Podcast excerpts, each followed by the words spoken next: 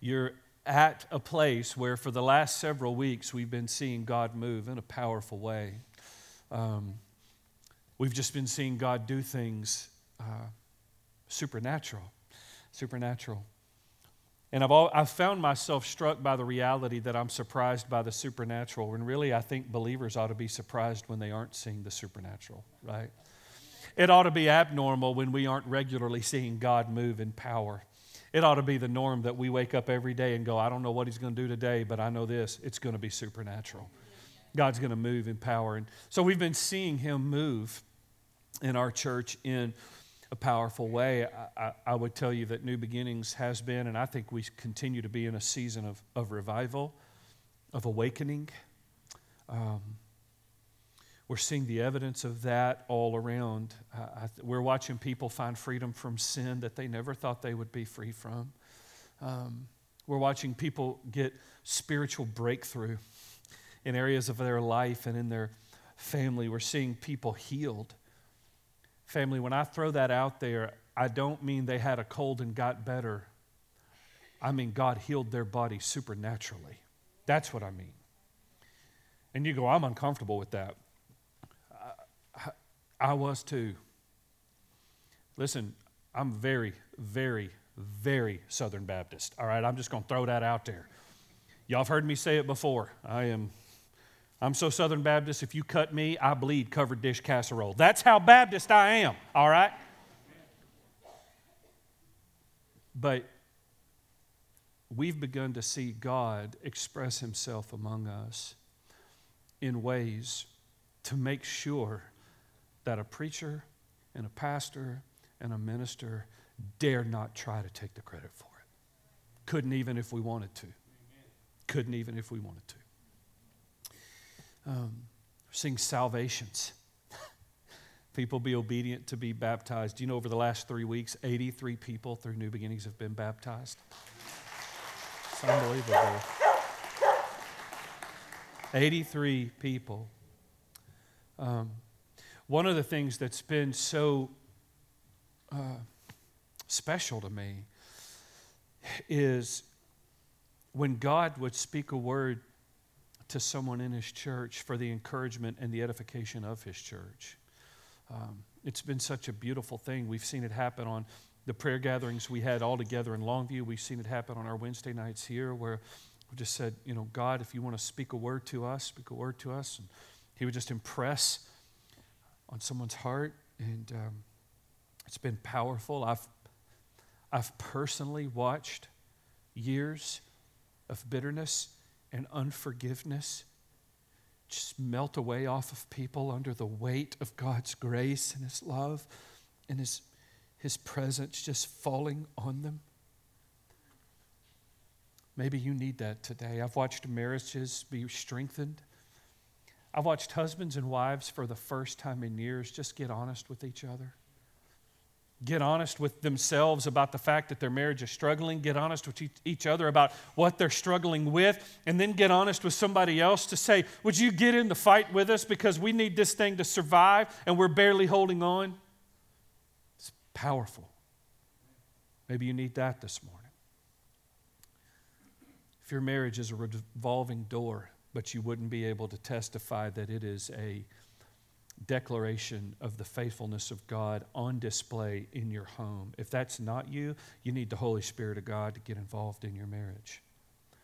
Because God gave you your marriage and designed your marriage for one purpose to be a display in this world of His love and His grace and His nature and His character and His power at work in His people. That's why you have one another and you have a family, and maybe this morning you need that. I'm telling you, we're in a season where we're seeing God move in this way. This, the, these things are the evidences of revival. And so the question for us as we've as we've, as we've sat with what God's doing and we're trying to go, okay, Lord, this is unbelievable. The question that's come to our heart is this How do we keep in step with you? That's a, how do we keep in step with you? That's what your elders are praying. When we meet and we talk, we're sitting and, and Lynn and we're sitting there and, and we, we have one prayer God, How do we just keep in line with what you're doing? We don't want to move one inch away from what you are pouring out. That's the prayers we've been praying and the questions we've been asking. How do we stay in step with you? Last week, we asked the question how do we abide with you? How do we linger here with you? And so the next few weeks, the answer that we've felt like the Lord has told us is if you'll clear the table and just let me lead my people, I'll keep doing what I'm doing. And so, uh, he's just impressed on our hearts that we need to spend a few weeks talking about the presence of God and what it means for us to have his presence and what is this thing that has been so important and critical for God's people for thousands of years. And why should every believer in this room see it as absolutely essential to your life? Why should every single believer in this room see the manifest presence of God. Uh, yes, God is omnipresent. He's everywhere, all the time, at all times. Yes, I'm with you. When I say the presence of God, I'm talking about that unique pouring out on you.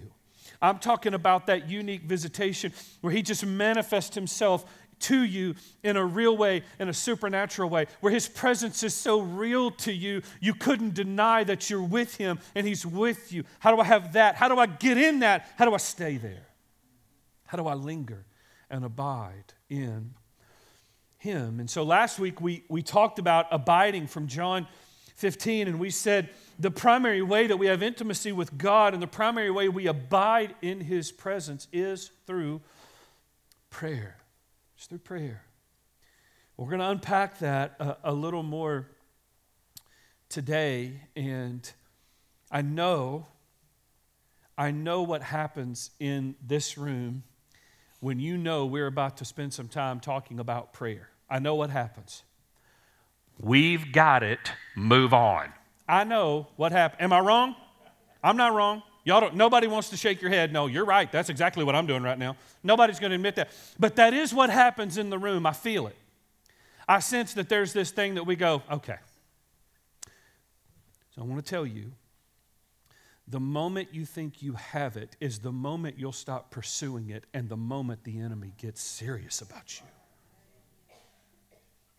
The moment I think I've got this worked out is the moment I stop pursuing growing in it hearing more of the voice of the Lord in it, increasing my awareness of it, growing in the power of it, growing in the, ur- the urgency to have it. The moment I think I've got it is the moment I stop pursuing it the way the Bible tells me to pursue it. And I want you to hear me this morning. We're going to talk about spiritual warfare a little bit, and I want you to hear me. Whether you pursue it or not, the enemy will never stop. The war he makes on you does not have a break on it he comes after God's people. And that it is it isn't on us to win our victory. It is on us to be in the presence of the one who gives victory. You can operate around the God who is victorious, or you can get in the presence of the God who is victorious. I know what I need, and I know where I want to be. So, how do we do that? So, the next few weeks is just going to be a series called His Presence. And every week, we'll have some way that that presence has an outworking in our life. And today, we're looking at how His presence is our weapon. It's our weapon in this battle, this spiritual war. Um, how prayer and the presence of God are the weapons that we have for victory, for spiritual victory in this life. But, family, I want to tell you, I think for most Christians, they see prayer kind of as the warm up to the Christian life. They see it kind of as the nice, easy, soft uh, uh, warm up to this Christian life. How, how many of you played basketball in high school, right? Three of you played basketball. How many of you ever watched a basketball game ever? It's a round ball, you dribble it, you shoot it, right? When I shoot it, it goes in. I don't know what happens when you guys shoot it, but I'm, it's always just, you know. Um, you ever watch pregame? Uh, there's what, here's what you notice in pregame not as much energy given in the warm up, right? Uh, not as much intention giving to that. They're kind of just going through the motions of a drill or two, not kind of half hearted. in engagement in that warm up. Why? Because warm up isn't the game. And it's so much easier to make all your shots in warm up. Why? Because nobody's trying to stop you. All right? I always loved the guy, coach, who, who could dunk in warm up but could never dunk in a game. You guys know that guy? Maybe if you were that guy, I'm sorry. I'm not making fun of you. I am a little. I am a little bit, all right? The guy who would have to start at half court and never dribble and just take off running, and he could dunk it, you know, if there was nobody to play defense. I love that guy. Um, I was jealous of him. But I think for many of us, we take that view when it comes to prayer. We see prayer as the preparation. But I want you to hear me prayer is not just the preparation for the battle, prayer is the battle. Prayer is waging war.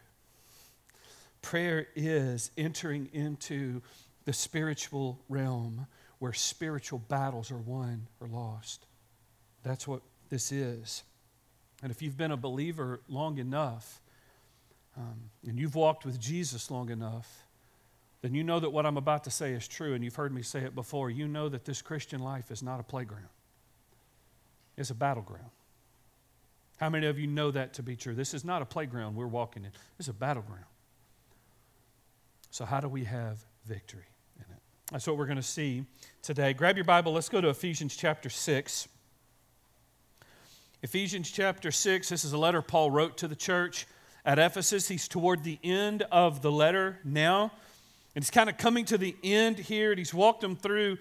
The book of Ephesians is so powerful. He's walked them through all of these beautiful truths about who Christ is and the gospel and the home and the family and all of those wonderful things. And he gets to Ephesians 6 and he starts to talk about these seasons of hardship and this this talking about the battleground of life and spiritual struggle are what we call spiritual warfare. And I want you to notice what he says starting in verse 10. Ephesians 6, we're going to start in verse 10. If you're there, let me hear you say, The Bible is true. It is true. Finally, be strong in the Lord and in the strength of his might. Put on the whole armor of God that you may be able to stand against the schemes of the devil. For we do not wrestle against flesh and blood, but against the rulers, against the authorities, against the cosmic powers over this present darkness, against the spiritual forces of evil in the heavenly places. Therefore, because that's true, take up the whole armor of God that you may be able to withstand in the evil day, and having done all, to stand firm. Multiple times, Paul says in these verses, stand, withstand, stand firm.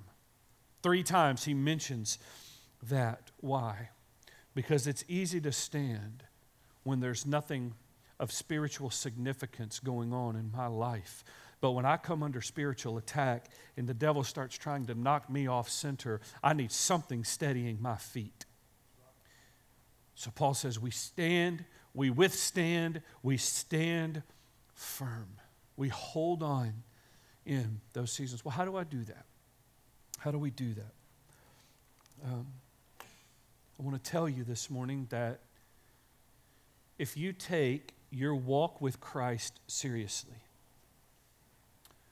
you go, well, why would you say that? Of course I do. Well, some believers do. Some believers, their walk with Jesus is measured by nothing more than a place they go on Sunday. But if you take your walk with Christ seriously, and you take trying to live a life of holiness and obedience seriously, and you take the presence of God seriously, if you do those things, you are going to be stepping into a realm and you're going to be inviting. Um, you're going to place yourself in spiritual positions where the enemy is going to come against you. And there are a lot of believers who really have no idea what I'm talking about, about spiritual warfare, because they've never sensed any kind of spiritual attack, because they've never really done anything that threatened the kingdom of hell. But when you walk with Christ and you treasure the presence of God, and prayer is essential to your life, it's not a last resort, it's your first position. And when you yield, when you live yielded to the, Holy Spirit and you pray in the Spirit and you ask for God to move and you rattle the kingdom of heaven so that you can overcome the kingdom of, when you do that, the enemy starts to pay attention to you.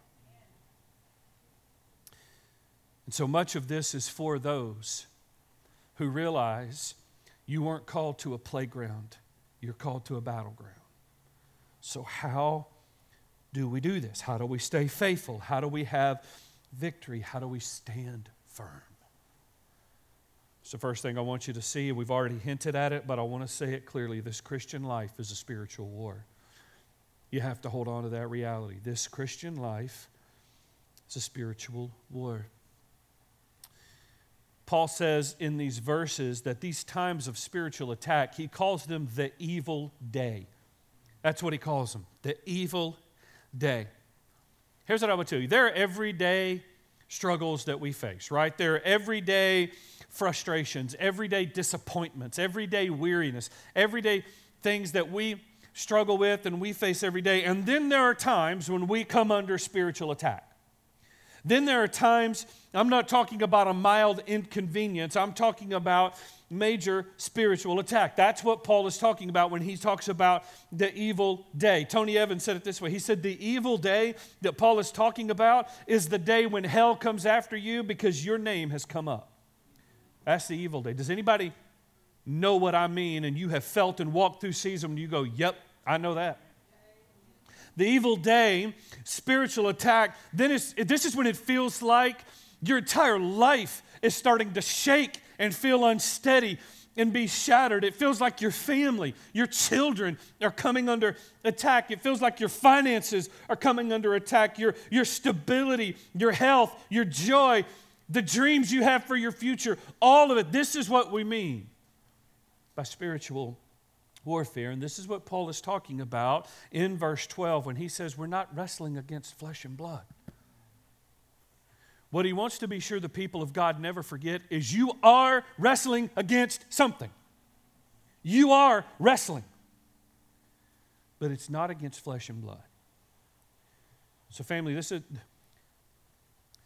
people may be the conduit the enemy uses to attack you, but people are not the source of the problem. Oh, somebody may say a lie. Somebody may speak a word against you. Somebody may falsely accuse you. Somebody may speak poorly of you, come against you. But they're only the conduit. I want you to hear me. Before you see something in the physical, something unseen happen in the spiritual. And if people aren't the problem, they're the fruit of the problem, then you've got to get over the person so that you can get at the root. And the root is spiritual, it's supernatural. Paul says you're not wrestling against flesh and blood. And boy, I get sidetracked by that. I get, I'll get in my flesh with the quickness, right?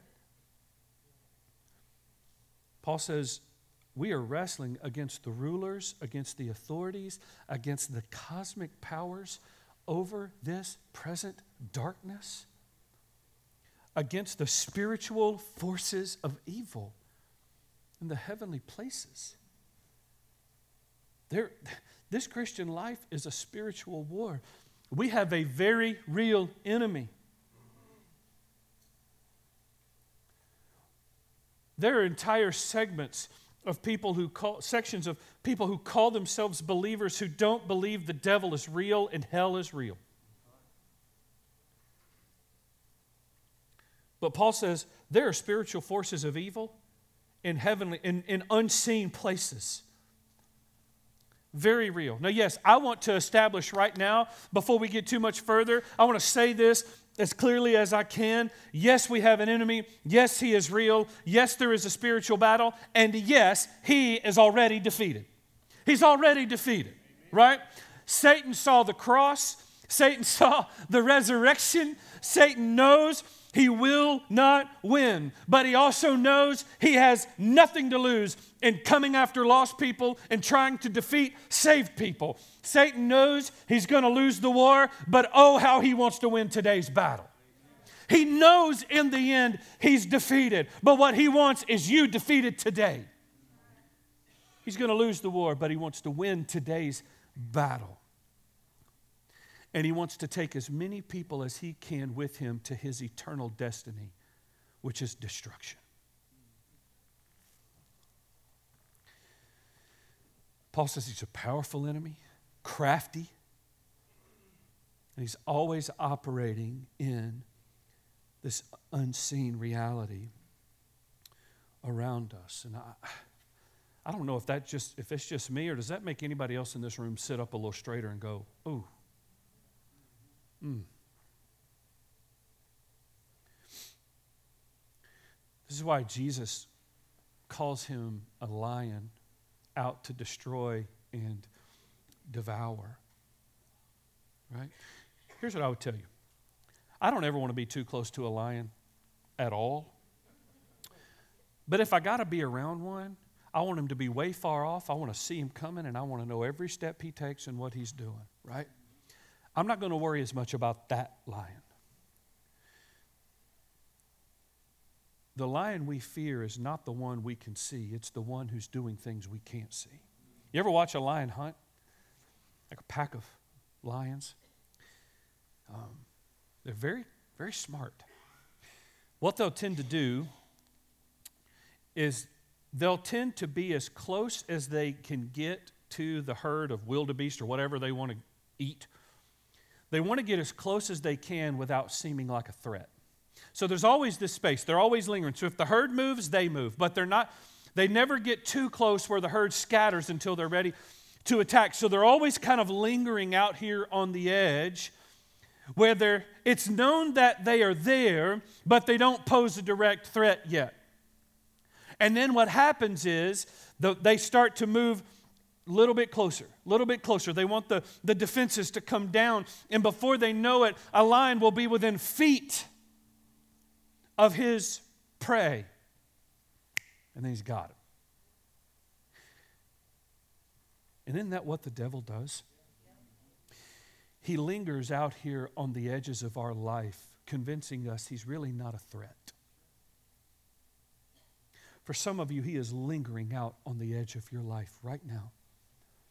There are sin issues in your life, and He's just lingered out here with you, convincing you you're fine. You're all right. Keep it a secret because if nobody knows, then you can manage it. And if you can manage it, it's okay. That's a lingering enemy.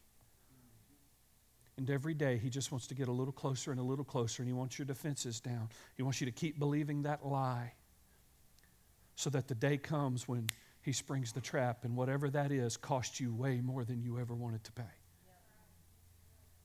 But that's what he does. He just lingers out there. I think this is why so many people never never come to the altar. They never come and ask somebody to pray for them. Because the lingering enemy has convinced them your life is fine. They're going because there's something broken in them but obviously, there's not really anything broken in you. That's a lingering enemy out here on the edges of your life, lowering your defenses. The moment you start to think, I'm fine, is the moment he takes a step closer. This is why Paul says words like, keep alert, pay attention. This is why when Jesus brought the three with him deeper into the garden, he says, Guard yourself, pay attention, be on alert. Can't you pray with me for one hour? Peter, the devil is coming for you. He's coming tonight. Peter didn't know that. But that, this is what he does.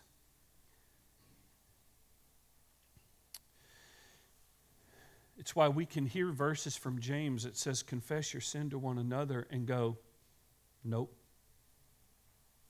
No. I'm not going to do that.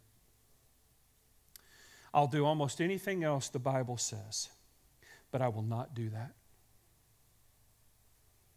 that's an enemy just creeping closer, closer. Because what the enemy knows is the moment you step out and you really do confess your sin to one another and, and you drag this thing out of the dark into, I have watched it happen in this room with my brothers and sisters that I love who have come down to this and put their hand in mine or put me in the bear hug and say, I, it's, I can't do this anymore. And they drag it out into the light and they invite somebody to get in the fight with them and to pray with them and invite the host of heaven to wage war in the unseen because they can't do it anymore.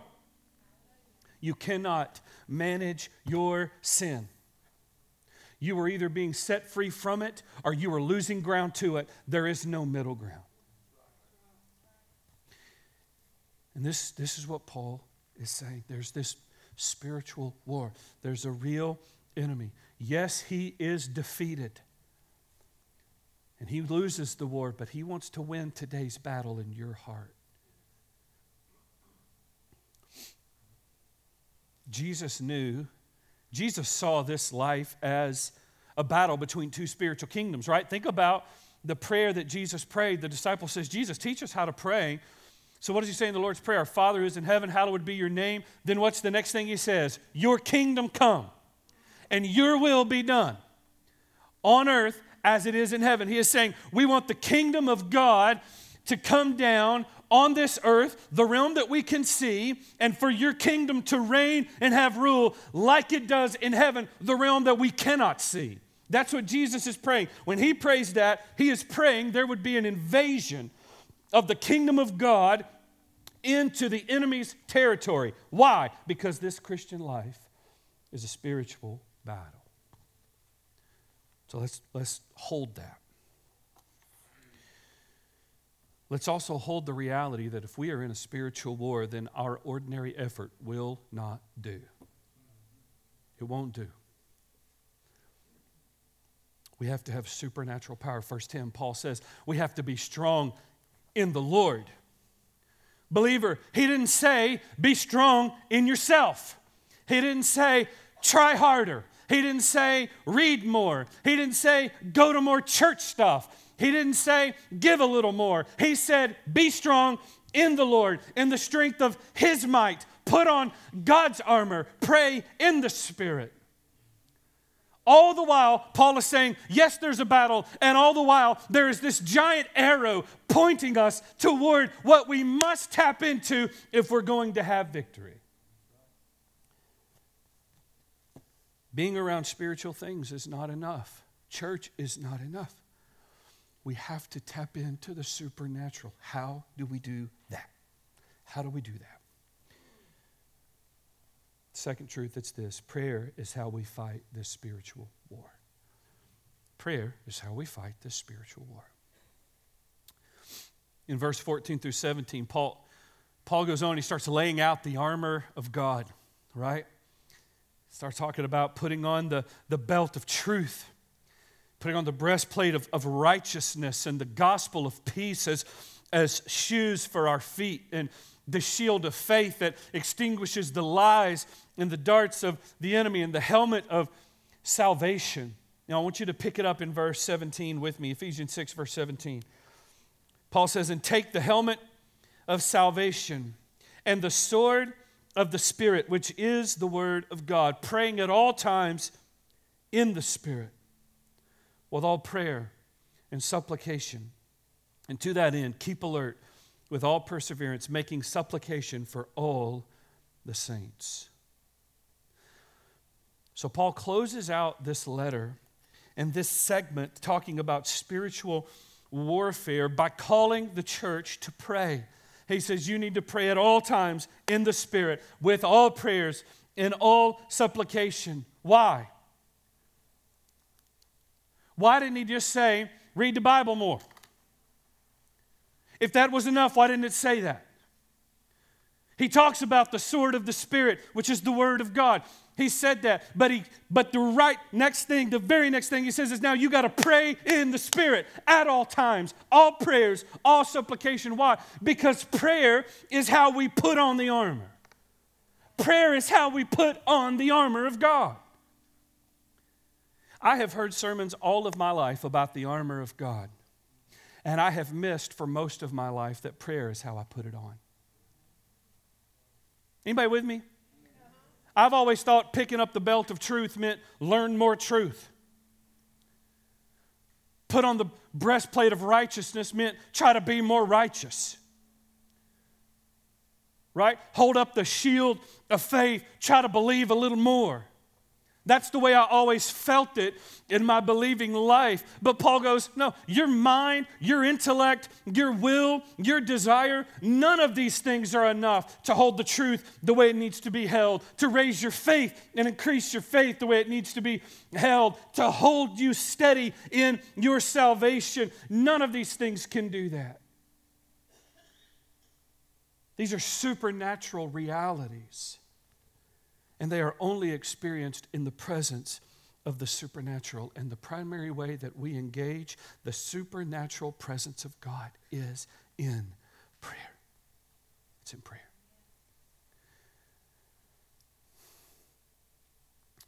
That's how we have to do it. Now, I think it is very important to note in verse 17 there's only one offensive weapon that we have in the armor of God. There's only one. I don't want you to miss it the sword of the Spirit. Which is what? What is that? It's the Word of God. This is the only offensive weapon that we have in all the armor. And it matters. We see Jesus wield this sword in the desert, right? In his battle with Satan, when Satan would tempt him, he would, he would come back with the sword of the Spirit, the Word of God. This is how David fought sin. David wasn't perfect, but the way David fought sin was he said, I've hidden your word in my heart that I might not sin against you. This is what Paul told uh, Timothy, the young protege in the ministry. He said, Timothy, this word is beneficial and it's powerful to train you for righteousness. So the sword of the Spirit is it's vital. It's why every week we declare that it's true. But here's the problem for too many believers, they've become convinced that reading the Bible is all they need to do. If I just read the Bible and know the Bible, then I'll have victory. But the issue is, Paul said, this is the sword of the Spirit. It's not the sword of my intellect. It's not the sword of my knowledge, it's the sword of the Holy Spirit. And Paul says, You got to pray in the Spirit before the sword of the Spirit has any authority to win victory in your life.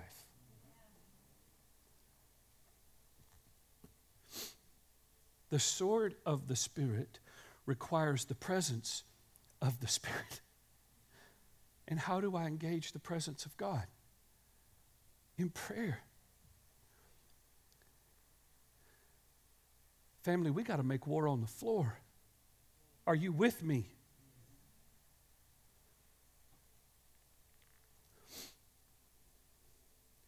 It's the Spirit that illuminates this word. It's the Holy Spirit that shines a divine light on it and helps me see what my flesh cannot see. It's the Holy Spirit that transforms this word from an intellectual exercise to a supernatural transformation. It's the Holy Spirit that binds it to my heart. It's the Holy Spirit that reveals the deeper truths. It's the Holy Spirit that increases my desire for it. It's the Holy Spirit that teaches me how to wield it. How in the world would I wield a sword if I'm not spending time with the one who made it, wrote it, and put it in my hand? Should you read your Bible? Every single day. Is it enough? No. The presence of God in prayer is your weapon. The sword of the Spirit is your weapon. But it's just a thing you hold if you aren't asking the Spirit how to use it and how to wield it. Right?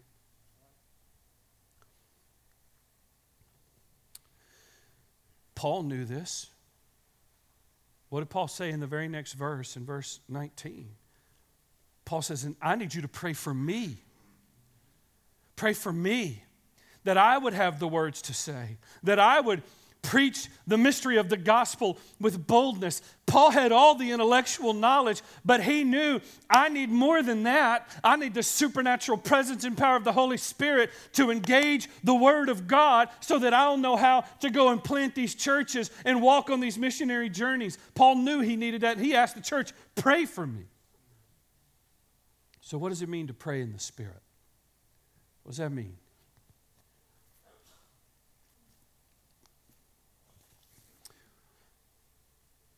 Because I think I hear that. I think you probably with me. We hear that. And we go, man, I don't know that I know what that means, but I would sure like to do that. I would like to be able to say my prayer life is marked by praying in the Spirit. I want to assure you of a couple things. One, the Bible would never tell you to do something the Spirit would not enable you to do. So, praying in the Spirit is not some religious, flowery language that is out of reach of your everyday walk with the Lord. It's just not. So, how do we pray in the Spirit? What does this mean? I think it begins, praying in the Spirit begins with praying with the assurance that you have been accepted because of the blood of Jesus. So many people have no comfort in their praying, no power in their praying because they're not confident their prayer is actually being heard. Am I talking to myself or is there somebody else in this room? They're not confident. Why aren't we confident? Because we're not sure the prayer is being accepted. So, family, I, the first thing you have to understand, and I want you to hear me if you are in Christ, born again, You've met Jesus, He's the Lord of your life, and He has changed you. If that's you, your prayers are heard and you are accepted, not because of your righteousness or your sinlessness, but because you come into the presence of God clothed, wrapped, robed in the righteousness of Jesus. Therefore, you're accepted, you're received. And you go, but I got sin in my life. That's why we need the righteousness of Christ. That's what makes it so glorious. It's so beautiful. That's why that little part in Jude at the very end of the letter matters so much when he says it's because of Jesus that we are presented, gifted before the throne of God, faultless and without blame. You go, well, how can that be true? I'm full of fault, I'm full of blame because you go wrapped in Christ. So if you're in Christ, praying in the Spirit begins with praying with the assurance that I am accepted because of Jesus. Praying in the Spirit, I think, also means that you give a greater emphasis and a higher priority to what the Holy Spirit wants to deal with than what it is you want done. Are you with me on that? Praying in the Spirit means I'm going to give a higher priority to what the Holy Spirit wants to deal with in my life, no matter what it is, than I'm going to give to the things that I want done. I've prayed a lot of prayers that weren't in the Spirit because what I cared most about was having the things done I wanted, not being open to what the Holy Spirit wanted to deal with. So praying in the Spirit is being open, yielded, right? It's giving greater emphasis to Him. Praying in the Spirit means we're praying according to the Spirit's leading. Every Wednesday night, most Wednesday nights, we have a time where we sit in silence. You want to know why that's so important? Because, well, other than the Bible talks about silence, wait for the Lord. My soul waits for you in silence. In silence, my soul waits for you. We do that because there has to be a moment where we open our hearts to what the Lord wants to say. If my praying is only me talking, then how am I being yielded to what the Holy Spirit wants to speak? Right? So, praying in the Spirit means we pray according to the Spirit's leading. We're willing to say, Holy Spirit, I don't know everything I should pray for. Help me pray. Help me yield my prayer to you. Show me what to pray for. Show me what I need to deal with. Praying in the Spirit means we pray in the power of the Holy Spirit. We recognize our flesh cannot send a prayer into the throne room of heaven, but the Holy Spirit can. We pray yielded to Him. That's what it means to pray in the Spirit. It's not some ethereal, unattainable thing. It's a yielding of your heart to His. It's a silencing of your voice to His. It's a realizing because of Jesus, I'm accepted, so I really can approach the throne of grace with confidence. Just praying in the Spirit.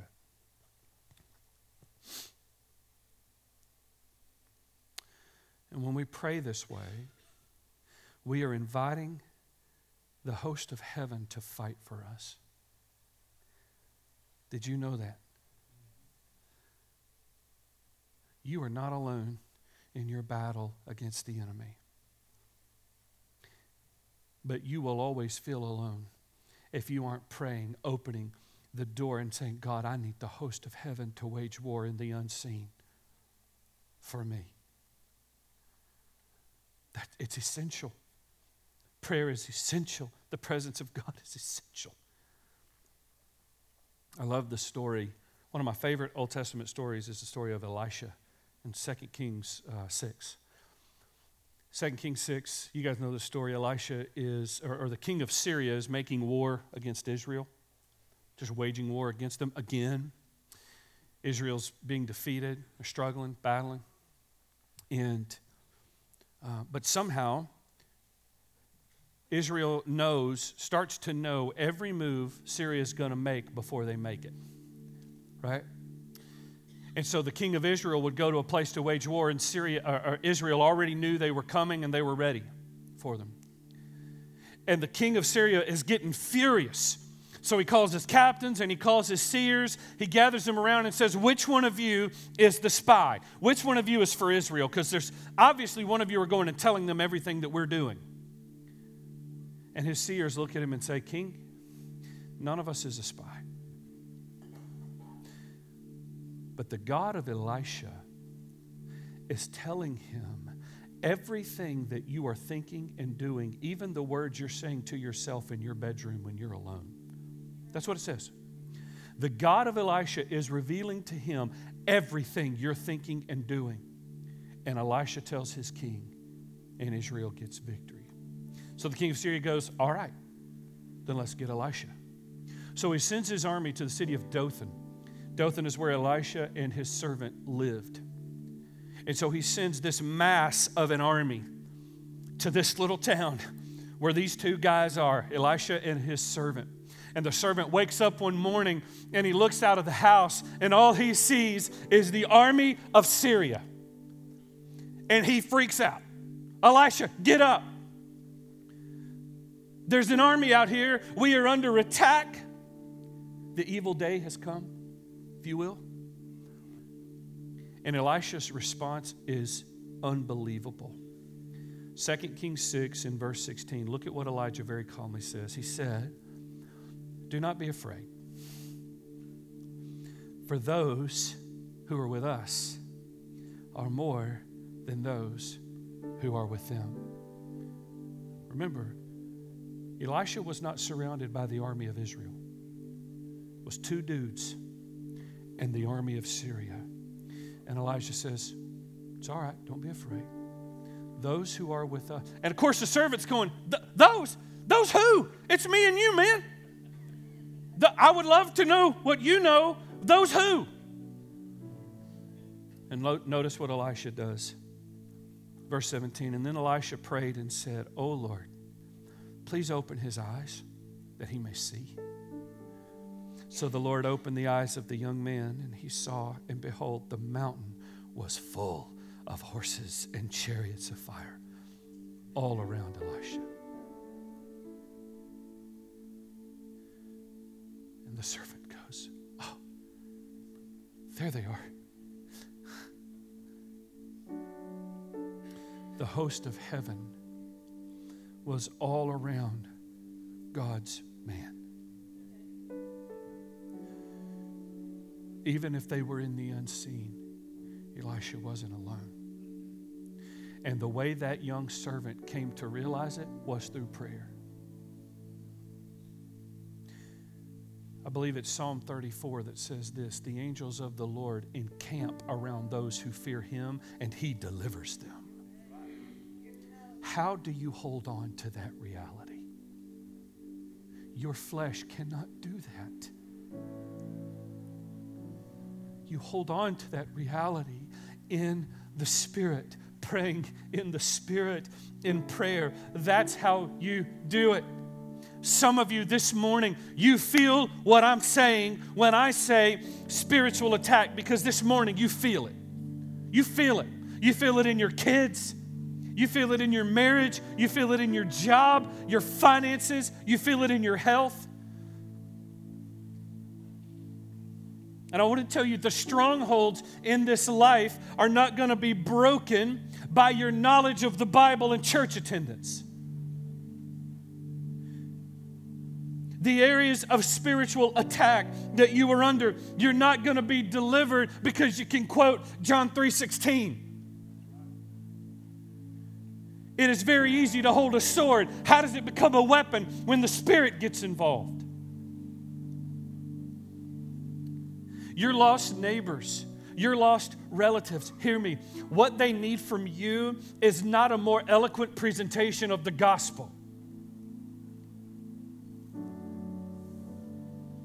What they need is for the people of God to get on their face before God and to make war on their behalf. And what you need is to make war on your behalf. And what you need are brothers and sisters to make war on your behalf. How do we do that? We pray in the Spirit.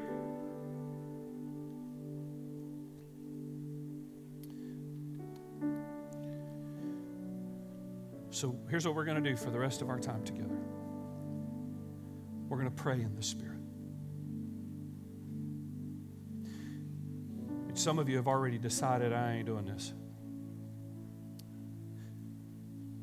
I, I want to ask you would you be open to the Holy Spirit moving in your heart today like He's never done before?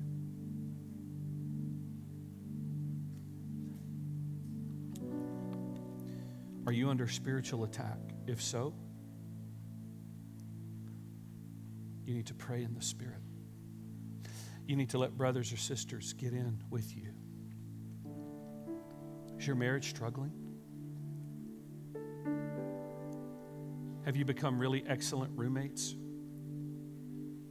But the glory of God is not on display in your home? You need to let somebody get involved with you. Is the enemy sitting around at the edges of your life? Selling you lies like if you'll keep it secret, you can manage it, and if you can manage it, you'll be fine. Is he selling you that lie? You want to know where the freedom of that lie is found? Confess your sins to one another. Invite somebody to pray for you. The prayer of righteous person is strong and powerful, and God moves mightily when we pray that way. Do you need supernatural power? I asked you this question last week. I want to ask you this question again this week. Do you need to be awakened from a casual prayer life? Maybe this morning, all this talk of the Spirit and being in the Spirit and praying in the Spirit, you've come to realize you don't really have a relationship with Jesus at all. You want to know this stuff. You know there's brokenness in your life. You see it. You know your heart's broken. You know there's something missing. And you know you're not right with God the first step is to just step out and say, I need Jesus. I want to receive the cross. I want to make Jesus the Lord of my life. Some of you just need to be born again. So, what we're going to do for the next little bit is the altar is going to be open. We're going to have some of our people standing over here, our encouragers, just going to be over against the wall. Just want to be available to pray for you. Some of you need to come to this altar and call on the name of the Lord and pray for the first time in the Spirit and say, Spirit, I'm going to yield to whatever you want to do. Some of you need to come say, grab somebody by the hand and say, I need you to pray for me. Husbands, some of you need to grab your wife by the hand and go, We got to go pray. It's time to stop pretending that this thing is healthy. When you and I are going to, we got to stop lying to one another. Let's go get some spiritual involvement in the presence of God in this marriage. Some of you need to come call on the name of the Lord on behalf of your children. Some of you need to call on the name of the Lord on behalf of bitterness that is deeply rooted in your heart. There is a very real enemy and a very real war, and he is already defeated, but he wants your battle today. How do you win the war? Pray at all times in the Spirit. come and pray that God would help you put on the armor. Father, I just I pray for the next few minutes, Lord, that we would do nothing more, nothing more than obey you. So, Holy Spirit, would you speak to your people? Speak to my heart, speak to our hearts, God. Where there is pride, would you help us put it to death? Where there is sin, would you help us to stop toying with it? Where we need breakthrough, where we need healing, where we need to lay down a burden, where we just need to cry out to you, God, would you remind us that when we are weak, that's when your strength comes. So help us pray in Jesus' name.